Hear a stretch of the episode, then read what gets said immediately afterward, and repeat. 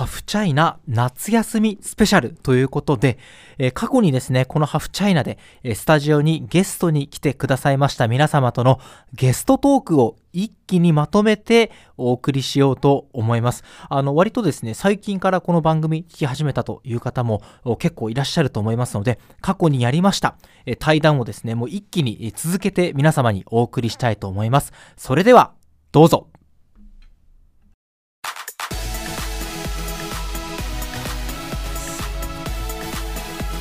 チャイナ5分でわかる中国ニュース。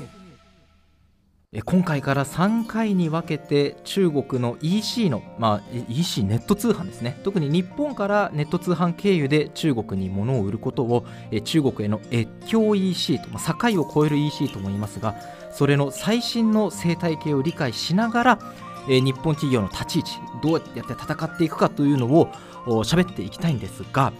正直ね私一人だと全くわからないんですよ。トレンドとかプレイヤーの変化があまりにも激しすぎるっていうか現れてなんかメディアでチヤホヤされたと思ったら気づいたら消えてるみたいなことも正直ありえるので、えーもう最強の助っ人にスタジオに来ていただきました、えー中国への越境石に詳しいアンボットの福住亮ディレクターですよろしくお願いしますよろしくお願いいたします。ちょっと最強とか言われるとあれですけど、やいや 頑張ります。急にこう始まってから表情が硬くなって さっきまでふざけてたのに。福住さん越境石すごいお詳しいですよねいやー、そうですね。越境 EC は、あの、アンボットではまあずっともちろんやってるんですけど、僕はもともと7年ぐらい中国でこう一般貿易メインでやってて、はい20年の1月に日本に帰ってきて本格的に越境 EC をやり始めたみたいな感じですね。なるほど、はいまあ越境 EC 要は、まあ、中国の、まあ、ネット通販プラットフォームで例えばなんか化粧水欲しいなカタカタ調べる日本製あったら買うみたいな。まあまあそれぐらいシンプルなものかもしれませんけれどもプレイヤーがとにかくたくさんいると。うん。あのネット通販っていうとまず一番最初に思い浮かぶのってアリババですよね、うん。もうニュースにもよく出てくる。タオバオ T モールとか、いろんなプラットフォーム今どんな状況になってるんですか？そうですね。あの、もともとは、その、今の EC の流れを大きく分けると3つになっていて、その、皆さんおそらくご存知の、えっ、と、T モール、アリババの T モール、タオバオ。天井の手に動物の猫。そうですね。天猫。天猫で T モールです。はい。であれがそのユーザーがこう目的とあの意思を持って検索をしに行く買いに行くプラットフォームと言われていてでそれが第一フェーズとして、はまあ、2009年頃からありましたと。化粧水とかうん。ユニクロとかで調べるってことですよ、そうです。なのであの、まあ、検索窓にこう知っている、まあ、欲しいものであったりブランド名を入れていくので、まあ、認知の高いものであったり売れている商品は結構買われる。なるっていうあの買い方をよくまあ好んでいたと。でその次にそのソーシャルコマースって多分日本でもあグルーポンみたいな感じですよね。はいはい。であれがそのピントオトという、はいえー、とプレイヤーが2016年の頃に出てきて、まあ、それがそのソーシャルコマース。みんなで一緒に買ったら安くなるよとか。なんか楽しく買い物体験しようねみたいなのでなんかもう目的を持って指名買いみたいなところからちょっとこう購入のやり方が変わっていったっていうのが2015年16年かお買い物そのものがちょっと楽しいみたいなそう。とつながるみたいな。そうです。なのでその頃からまあ中国でもエンターテインメントとかなんかコンテンツっていうワードが出てきたと思うんですけどその頃からこうただ買い物するだけじゃなくて楽しくやりたいよねみたいな思考にちょっとずつ変わっていったかなっていうのがありましたね。で3つ目が今あのちょっと今日ぜひお話しさせていただきたいなと思っていたもう本当直近で言うとライブコマース。ライブコマースはい、うん、あのん日本だとねテレビショッピングであったりとかたまにこうインスタライブみたいなのとかであったりすると思うんですけどもう中国はまあ本当に直近凄まじい規模になっていてもう最新のデータとかだと1年間に15兆円とかがライブコマース経由で買われたりしているのでなんか日本の楽天とかアマゾンのまあ流通額と比べると結構何十倍とかの規模になっているっていうような感じですよね。ライブコマースってまあ一言で言うとテレビつけたらやってる通販とネットのライブ放送の合いの子みたいなそうですね。感じですよね。そうですで、まあ、ユーザーはこうなんかこう楽しいライブコマースないかなとかなんか好きな人が今ライブやってないかなみたいなのでこう TikTok 中国版の TikTok 動員みたいなところのプラットフォームでこうなんか夜寝る前とかこうスワイプしてた時にライブがあってであ私の好きなタレントの誰々だっていうのでそのまま彼らが商品を紹介していてそれをそのまま買っちゃうみたいな。だから今までのその中国の方の好んでいた買い方とか比較をするとか友達に聞くみたいなところからを無視した新しい消費行動みたいなになっている。それが今主流になりつつあるなっていう感じですね。買い方っていうかあの購入ボタンをポチッと押す動機が変わってきてるっていうのは新しい分析ですね。そうなんですよ今までってなんかちょっと遡ると1950年代とかってこうまあ配給中国だとまだ配給制度があったりとかで、まあ、欲しいものをこう何としても欲しいみたいなのでそれをこう選択権があんまりなかった時代からマスメディアになり百貨店ができみたいなのがここ50年ぐらいか急激にバーッと変わってきたじゃないですか。なのでその時々によってその買い買う時の動機であったり求めるものがかなり変わってきていてで今で言うともうブラブラ偶発的に発見した。なんか自分が物を選ぶというよりもなんか物が自分を選ぶみたいなちょっと逆説的になってきていてそれはまあアルゴリズムの進化であったりとかで多分福住これ好きやろう。だって先週このコンテンツ見てたよみたいなところでコンテンツから、えっと、プロダクトが人に当ててくるみたいな風になっているのでそのまま比較とかせずに買ってしまう。っ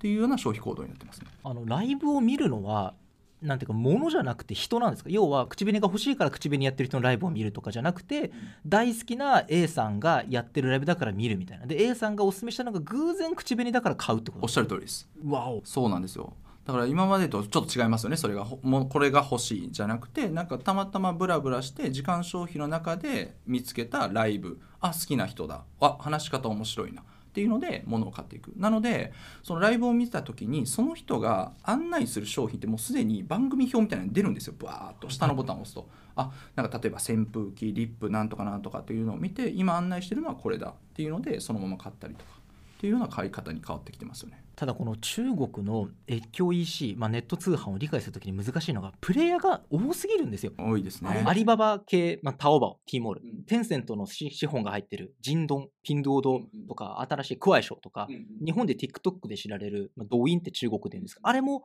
今は EC になってきてるっていうことですから、この特徴はどうやってキャッチアップしてるんですか？そうですね。その各プラットフォームによって全然、まあ全然でもないですね。あの、とあの売っているものであったりとか、ユーザーが、まあ例えば、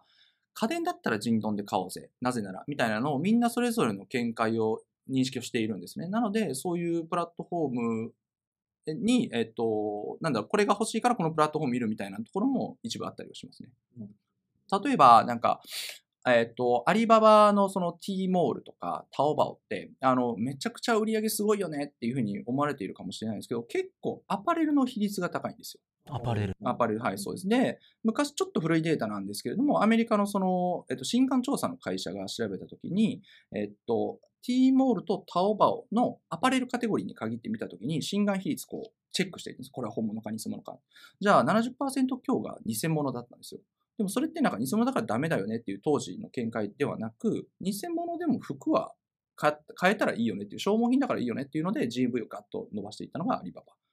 で、にそれに対して同じようなことをしていても、えっと、ダメなので、テンセント系のジントンは何をやったかっていうと、心眼比率にかなり注あの注力したんですね。あ偽物か本物かそうです。なので、本物の商品を徹底して保険会社とかいっぱいインフラこあの構築してやろうぜっていうので、心眼比率が93%で B2C プラットフォームで一番高いんですね。なので、ジントンは本物でないといけない商品。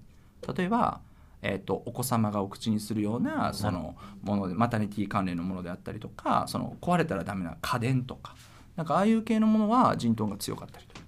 ていうような感じでプラットフォームによって特色が全然違いますね。そのプラットフォーマーって要は出品者がいて成り立つじゃないですか、はい例えば私がなんかじゃあ手作りの工芸品を売ろうと思ってアリババに出店するみたいな流れだと思うんですけどプラットフォーム側はなんか出品してくれるのをただ口を開けて待つだけの人なんですか？えーっとですね、もともとはそうでした。というのも、あの例えばアリババとかもそうだったんですけど、えーっと彼らのウェブサイトに、このブランド出店受付中みたいな感じで、もうバイネーム、ロゴが書いてあったんですよ。で、当時はやっぱりその出品したいっていう方々が多かったので、そういうちょっと、あのそういう方法で、えっと、ブランドを待ってたんですけれども、最近はその他のプラットフォームの競合が強くなりすぎていて、そういう商売の方法がなかなか取れなくなってきたので、結構、簡単に誰でも出店できるよっていう方針にあのここ数年で変えたりしてますね。福住さんはどうやってこのプラットフォームの中の動向みたいなこのプラットフォームは何が今度来るあーなるほどを探してるんですか？えーっと2つで、えっと、まず1つがそのサイウェブサイトとかそのアプリケーションのデザインとか機能面を、えーっとかなり見に行くっていうのが1つ。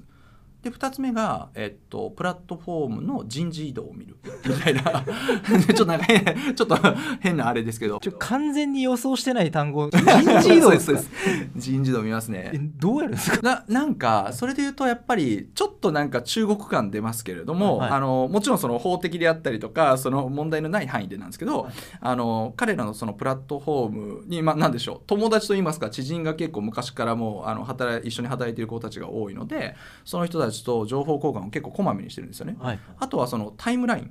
彼らのその WeChat とか SNS のタイムラインを見ていてなんか花束をこうもらったりしたしてなんか今までありがとう3年みたいな言ってたら「うんどうしたんどうしたん?」みたいな「転職?」って言うと「いやちょっと部署移動でえどどこ行くん?」みたいなのでいや実は今まではコスメの例えばカテゴリーのトップやってたけどちょっとアウトドアの、えー、と新設する方にちょっと行くことになってみたえなんでなん？あの結構好調やったのに？みたいな。いや実はあの会社としてこういうあのアウトドア系？キャンプ場とかもスキー場ゴルフ場とかも増えてきたからなんかそっち系健康を意識した人たちも増えてきたからそっち伸ばそうと思ってんねんなみたいな。あありがとうございます。とか言いながら 日本で僕はアウトドアの会社にあの確実にあのプラットフォームアウトドア来ますよ。みたいな話をして その誰々が人事異動したから来ますよっていう話ではなくちょっとそういうプラットフォームの動向とその指揮官みたいなのを合わせてあの営業をかけさせていただくみたいなスタイルをやってますね。すごいですね。なんか100%当たる占い師みたいなことを。そう。なんですよだからで言ったでしょっていうのが言いやすい。があったりとかしますね。人事異動バカにできないですよ。いや人事異動ね。多分高橋さんもね。僕あの警察取材とかやってたんで警察とかはもう人事命なので めちゃめちゃ取材するんですよね。いやわかります結構ねそのなんか企業は人だじゃないですけど、はい。人の流れ見てなんか企業の傾向と特色をつかむみたいなのはね。か隠しきれませんか？ねいや本当そうですよね。というちょっと恐ろしい話というかとね。いうか多分中国のメガプラットフォームの人事情報を知ってる日本人というのはそうそう そういうのが他にいるのかわかんないですけれども。まあ気になるのはここから、まあ、日本企業特に今インバウンド中国からの観光客が途絶えた今えどうやって競合めちゃめちゃ激しいですからね戦って勝っていくのかというところを次回からまた深掘りしていきたいと思います。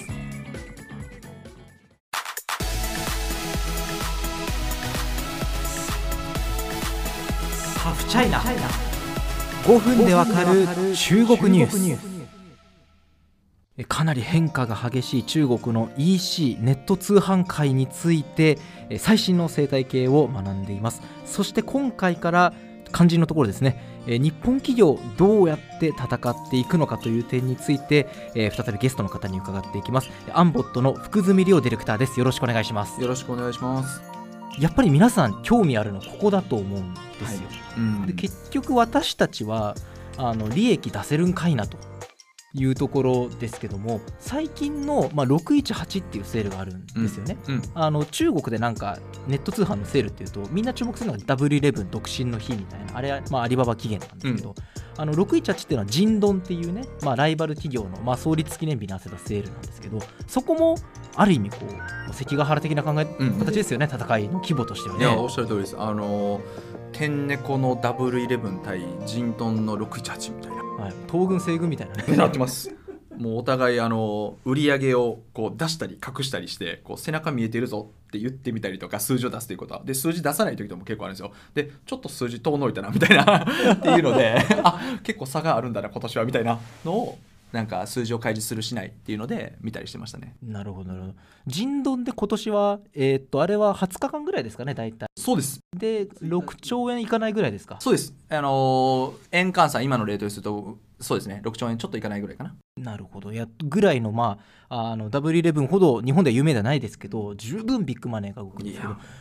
日本は勢はどうでしたか、まあ、こんなばっくりざっくりした質問していいのかいやいやいや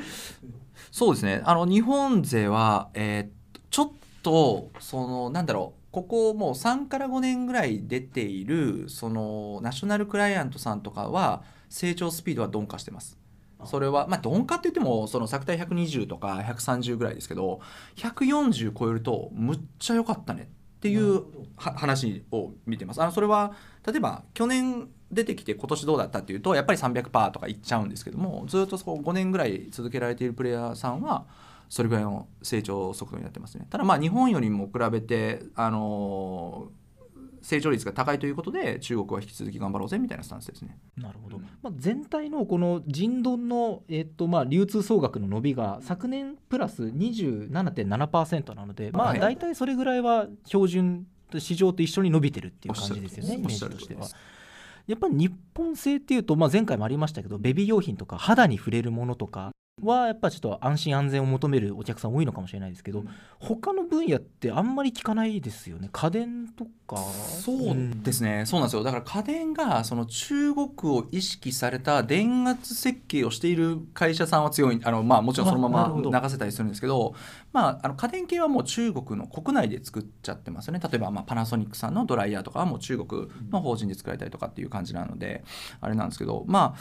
どうだろうな。やっぱり健康食品とかもすごい来てますよね今年。あ今年というかそうですね。直近は。だから健康意識が高くなってるんで日本のサプリメント。サプリメントは外国外資のものをまだ好んでますよね中国の方は。あーなるほどなるほどなるほど、はい。なのでこうお体に直接入れるものに関しては、まあ、オーストラリアのなんとかとかカナダのとか日本のっていうのが結構人気ですね。なるほどなるほど結構その、まあ、コロナがあってあの日本の店先に置いてたものを中国の人が買ってくれてたってものがなくなってしまったと、うん。物理的に来られなくなったので、よしじゃあ越境医師に切り替えようみたいな相談って多いですか？むっちゃくちゃ増えました。そうなんですよ。だから僕もその20年の1月ぐらいにコロナがあって条件反射的にあ中国で疫病あ下方修正しようかなとかって思ったんですけど、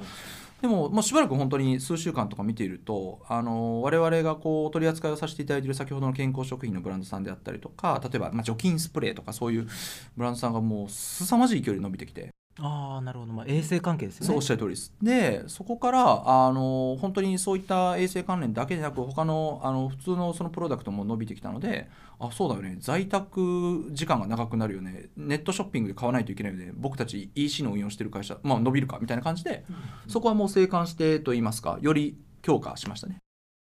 まあ、結構その気になるのが例えばこういうまあ W11 も618もそうですけど売れた日本のブランドって見ると、うん。あの資生堂さんとか、ね、あのユニクロさんファーストリテイリングさんとかもともと有名じゃないですか。世界的な知名度があってインバウンドで来たお客さんも買い求めてくれてっていうところだと思うんですけど、うん。逆に言うとまだ日本とかあるいは中国人の人の間で有名じゃないうん。企業が中国の越境 EC で一発逆転っていうのは無理なんですか？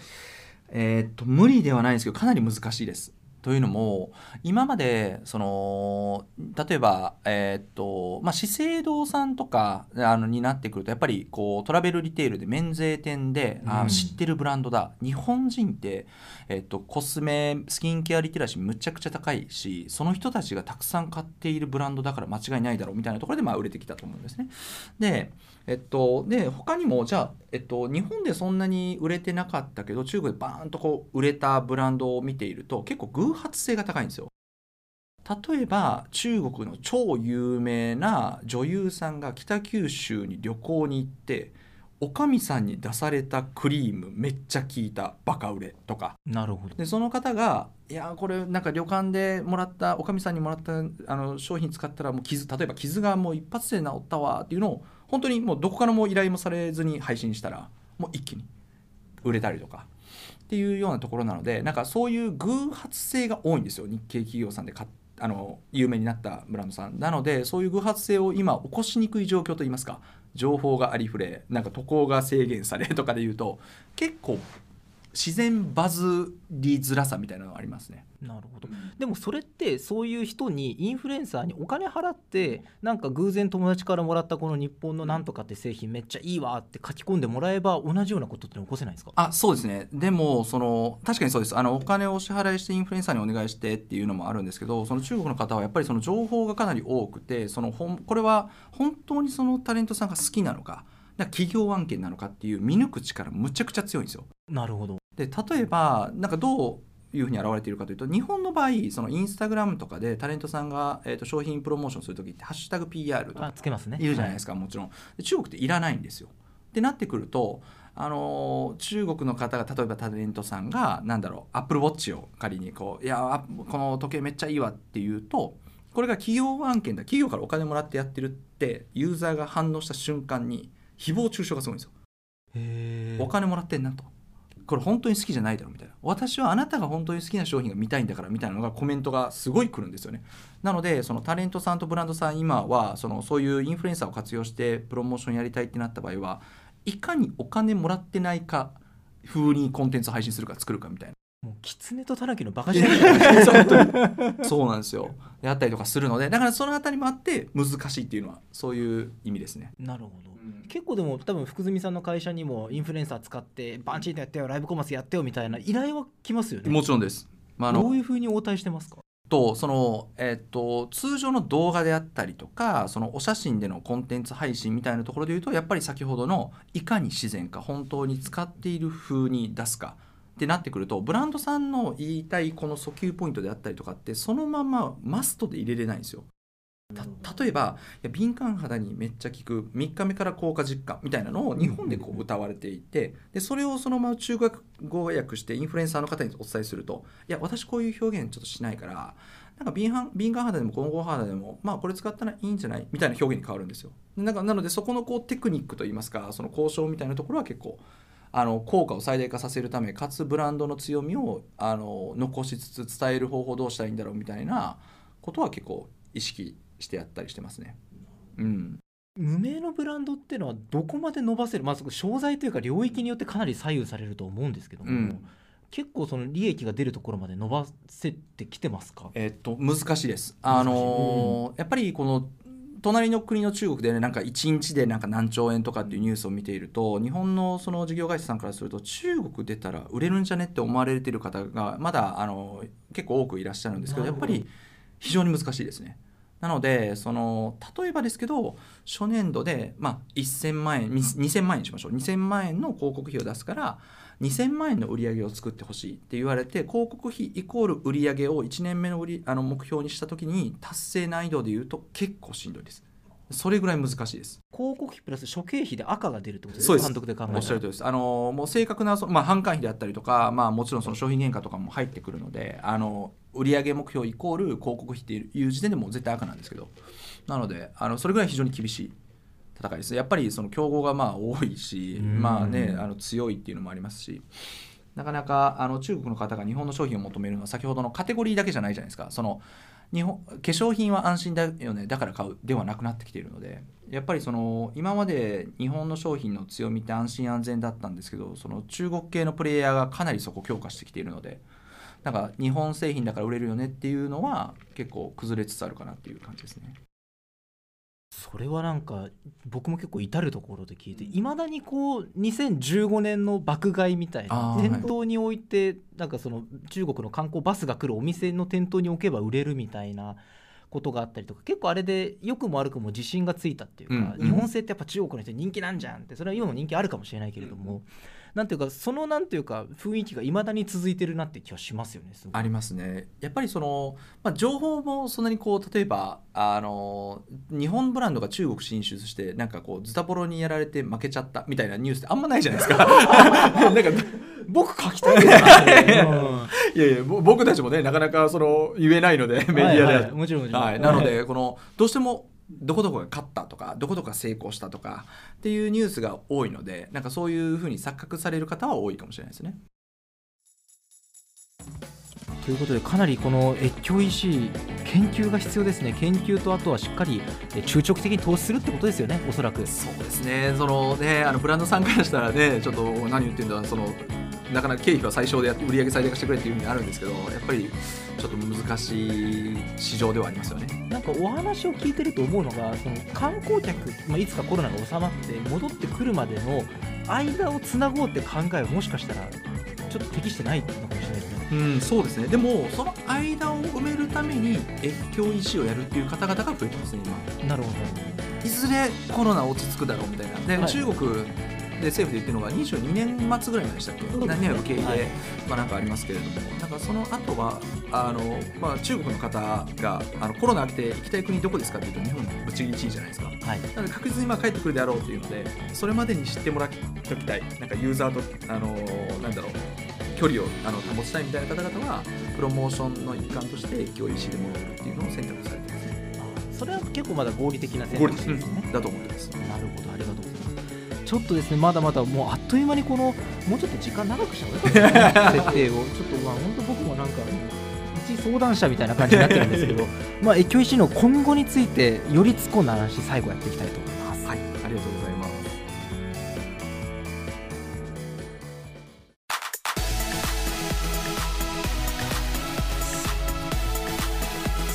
チャイナ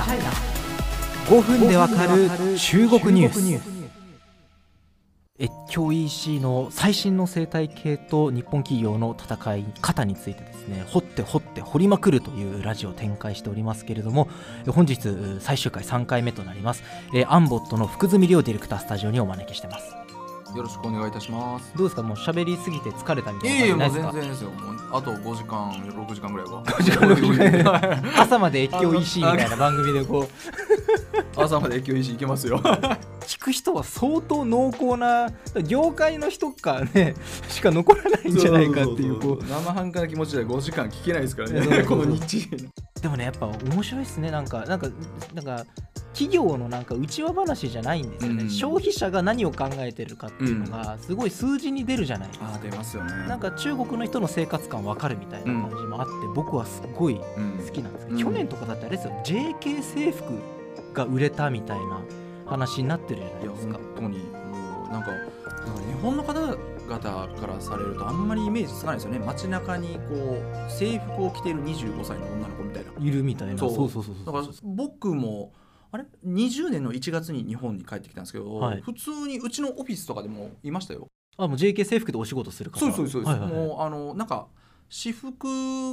的な感じですよね。今日はなんか JK の気分みたいな感じ。ででその子はいなんかむちゃくちゃアニメ好きかとかなんかむちゃくちゃこうオタクかとか言うと普通なんですよね全然。可愛いから制服みたいな。コスプレじゃないですよね問題は。問題はっていうか特徴は。そうですそうですそう。です。なんかね中国の場合ねあのちょっと学校にいるかもしれないですけどなんか制服なかったりっていう。ジャージとかですよね。ジャージ多い。ジャージ多かった。だからそのあの反なんて言うんでしょう。反動であのそういう可愛い日本の人たち可愛い服着てるみたいなお揃いで可愛いみたいなので着てる方は多かったですけどね。多いですね、うん。まあそういうなんか生活が EC トレンドから見えるっていうのがもう僕はすごいなんか一番性癖に合ってる部分というか、んんんそうそうそうそう。ですよね。なんかそれ面白いですよね。街中で見ても例えばレッドブックっていう口コミアプリで見ても、そのタオバオという EC サイトで見ても全部こう売れるじゃないですか、はいはい。売れたりで目にするのでなんかそこら辺が面白いですよね。面白いですね、うんうんつながってる、うんうんなんか予想できるのかもしれないですねそういうトレンドも、うん。あの僕も2010年11年中国で学生やってたんですけど、うんうん。言われました女の子の友達言われましたもん。日本の女の子はあの進学先の高校によって制服が違うから選べるなんて最高に羨ましいみたいな。なるほど。そっか。私なんて偏差値より制服で選ぶっていうめちゃめちゃ言われましたねなるほど。そそっかなるほどそそういえばなんかちょっとあれ話しております。僕も10年11年向こうであれ留学してましたね。あ本当ですか？え高橋さんどこでしたっけ？僕上海。上海上海。僕大連でした。大連。あ いいですね。僕2019年大連行きました。あ本当ですか、はい、サマーダボスのどうでも。あすいませんすいません。EC の話をね。EC の話いや別にいいんですよ。これあの雑談で10分使っても僕は全く問題はない。いやいやいやいやいやいやいや。なんですけどそう EC でちょっとお話聞いててすごい気になったのが、うん。なんか EC プラットフォームいろいろありますね。アリババのこれうんテンセントの資本書いてるジンドンピンドド中で、うんなんかさらっと TikTok、まあ、中国名ドウィンですけど、うんうん。TikTok が出てくるっていうのがうん。ちょっと多分びっくりポイント、うん。TikTok ってネット通販プラットフォームじゃなくないですか？だってね。ね、おしゃれな男性女性とか、ね、スポーツの動画とかなんかファッションとか見るもんじゃないですか、うんうん、そうですよね。なんか日本だから日本の TikTok はあーと、まあ、中国の動員っていうのが、まあ、もちろんその中国の動員が先でその後に TikTok になってるんですけど、なので機能とかも全然違うんですよ。例えば日本の TikTok とかってまだあんまりこう買い物であったりとかライブコマースみたいなのがそこまでこう拡充されてないじゃないですか。はい、ただもう中国に関してはもうそのあのこのショートムービーの動画で物を買うっていうのがもう凄まじく伸びていて例えばその今回の6186月1日からまあ18日間ぐらいで動員のライブコマースの合計実施回あの時間が2000万時間超えるみたいな。2000時間じゃなくて2000 2000万万時時間間なんですね。ちょっと何回かこう数字確認したんですけど2000万時間でしたね。僕らの寿命とどっちが長いのかってい うよくわかんない数字が出てきてたりするんですけどやっぱりそれぐらいこう TikTok まあ動員ですよね。でライブをして物を買ってもらうみたいなのがもう本当メインストリームになってる、うん、ここれライブコマースでよく言われるなんていうか、なんかライブコマースなんてみたいなうん。言説の中に、うん。あの2大インフルエンサーがいるんですよね、うんうんうん。オースティン、うん。えっとウェイヤーっていう人、まあ、男性女性なんですけどそれぞれ、うんうんこの2人がやっぱり物を売ってる量としてはめっちゃ占めてるからなんかインフルエンサー経済っていうけど結局この2人プラスその他じゃんみたいな指摘はあると思うんですけど、うん。それはそうなんですか、えっとですねプラットフォームによって違いますね。なるほど。例えばそのもう本当に有名なんですよ。オースティンとウェイヤーっていうその男性女性が、まあはい。タオバオというプラットフォームではもうあのめちゃくちゃ強くて、まあ、今まではこうオースティンっていうその口紅を売るジャック・マーとなんか対決してなんかちょっ対決しましたね。と日本でもメディアちょっと出てましたけど、なんかその方男性がずっとこう一番だったんですけどそのウェイヤーっていうその女性がここ数年だと売上ランキングで1位になったりとかただその動員っていう他のプラットフォームだとまた別の方が一番だったりするんですけどなんかあの最近だと今まではそういったタレントが、えー、とごめんなさいインフルエンサーがライバーになるみたいな感じだったんですけど去年ぐらいからかなあの企業の社長が直々に自分のブランドであったり会社のこと話すみたいなのが結構バズっててなんかその社長とかなんかあの女優さんとかが今年は結構参入してきたっていう印象ですね。あのエアコンの女性の社長がいますよね、そうそうそうそうグリーの、うんはい、とかがすごい有名ですよね。あの福住さんも日本のクライアントに中国の動員で物出店して物売りましょうよみたいなことをするんですか？あしてます。なのでもちろんその今まではアリババと T モールとジントンにお店出しませんかとかピントー島で売りませんかっていうのをもちろんメインでやってたんですけど本当最近ですと19年ぐらいから動員、えー、と TikTok で、えーと中国版の TikTok で失礼しました。動員で物が売れるようになったんですね。なのでそこからはちょっと動員でお店持ちたいんだけどっていう方々が非常に多くなってきているので最近は僕はあのーそういったお仕事が多いですよ。動員でどう見せるかライブコマースをどう設計するかどういう広告を打つかどういう縦型の CM を作るかみたいなことをここ日本に来てからですよね。だからここ1年間ぐらいずっとその話してますね。なるほど、うん。えどういうお客さんには従来型の T モールとかを勧めて、うんうんうん。どういうお客さんには TikTok 行きましょうみたいな話をするんですか？えーっとですね。そうですね。なうーんと例えばえーっと T モールと動員で用意どんで同じブランド同じ価格でやってきた時に費用対効果いいのは一概には言えないですけど動員の方が良かったりするんですよ。えー、そうなんですねとあのそれは何かというとアリバ T モールは結構実力主義なので例えば1年間で1万個売れたら翌年からこうもうちょっと売れたりするみたいなのでそれは何個買ったかっていう実績がこう見えたりするのでその、えっと、数時間に安心感を持ってユーザーが買うみたいなただ、えっと、動員に関してはバイトダンスっていう会社なんですけれども、はい。その AI カンパニーなんですよね。はいエアカメラですね、なのでそのこういう人が1回買ったら次こういう人たちも買うんじゃねっていうことでそういう例えばライブコマースをやった時にアルゴリズムが判定して人を連れてきてくれるんですよね。ファンがフォロワーがいなくてもフォロワー外の人をおすすめで連れてきてくれるんですね。そう。でそこのアルゴリズムが結構正確なので、えっと、こういう人たちが買うんじゃねっていう仮説がかなり角度高いんですよ。でそういう人たちがどんどん集まってあの実際にそのアカウントをフォローしてない人たちも見に来るえ面白いんじゃん買うっていうのでどんどん積み重なっていくのでそのお金を払って広告で買ってもらうっていうよりもあのそういう AI がその学習していってどんどん最適化されていくっていうことが特徴なのでなんかこう一概には言えないですけど動員の方が費用対は合うっていうようなものになってますね。無名ブランドが、まあ、もちろん簡単ではないけれども、うん下克上しやすいのは動員なんですね。あそうです。もちろんです。なのでじゃああの下克上が何を指してるかっていうとその PDCA の回し方なんですよね、はい。例えばそのライブ会場の例えば背景の色、えー、とマイクとカメラの精度。ライティング。脚本とか。で本当いろんなあの要素があるんですけどもそのあたりをこう一つ一つあの目に見えない単位なんですけども最適化していくことによって少しずつその見てくれる人の数質購入者数、えっと、返品率がどんどん低くなるみたいなところに現れてくるのでそこをこうハックしに行くと勝てるんじゃないかと思ってます。なるほど。結構すごい気になるっていうかあの、うん。政治的なところにもちょっと踏み込んじゃうかもしれないんですけど、うんうん。あのアリババがその中国からまあ罰金を食らったじゃないですか。行政処分を食らったと、うん。あれは何でかっていうと、うん。あの逮捕容疑みたいなものは一つであの2つのうち1つを選べってことを強制してたっていうんです。要はうちに店を出すとかうちのこのキャンペーンに参加するんだったらよその会社の方に出しちゃダメだよみたいなことをやってたと。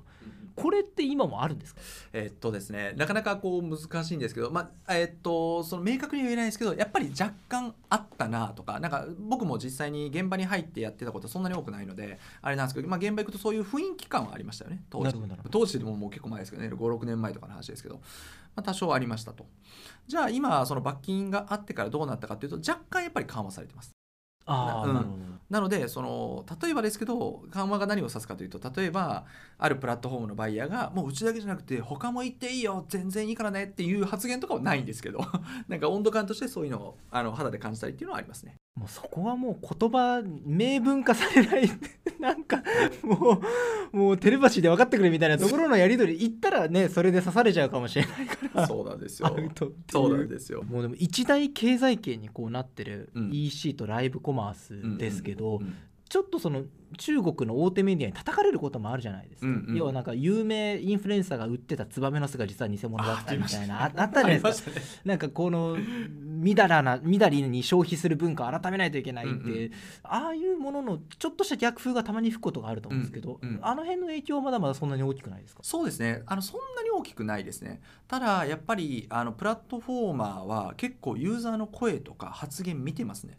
例えばなんかこうダブルイレブンを T あのタオアリババのダブルイレブン盛り上げようぜって言ってプラットフォームはいろんなこうお金を配ったりとかなんかやってたりするじゃないですか。でキャンペーンもどんどん複雑化されたのが去年一昨年ぐらいだったんですね。なんか例えばこの店舗のこれを買ってもう一個の別の店舗でこれを買うとなんと何パーセント割引になるかもみたいな。かも。ちょっとちょっと待ってくださいみたいな。これカート入れたけど割引なんねみたいなとか なんか難しかったりしたんですよ。でそれで結構その中国の SNS でなんか今年の大型キャンペーンの買い物の割引率とか難しかったなみたいなのが結構発言として多かったんですね。じゃあ翌年にはそのあたりが改善されていてもうここで買ったら10%オフみたいなとか。ああもう超わかりやすい。そうなんですよ。なんで分かりやすくなったりするのでなんかそういうのを見ているとなんかプラットフォーマーも一生懸命そのユーザーに寄り添おうとしてるなっていうのは垣間見えたりしますね。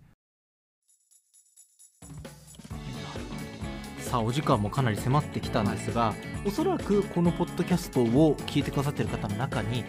越境石いやちょっとまだコロナすぐ収まるかと思ったけども観光客来るまでには時間かかりそうだ。越境石興味あるという方かあるいは越境石ちょっと始めてみたけどなんかこれ思ってる簡単じゃないぞと思ってる方もいるんじゃないかなというふうに思うんですね、はい。そういう方に福住さんからちょっとメッセージがあればぜひ。なるほど。ななんだ難しいですね。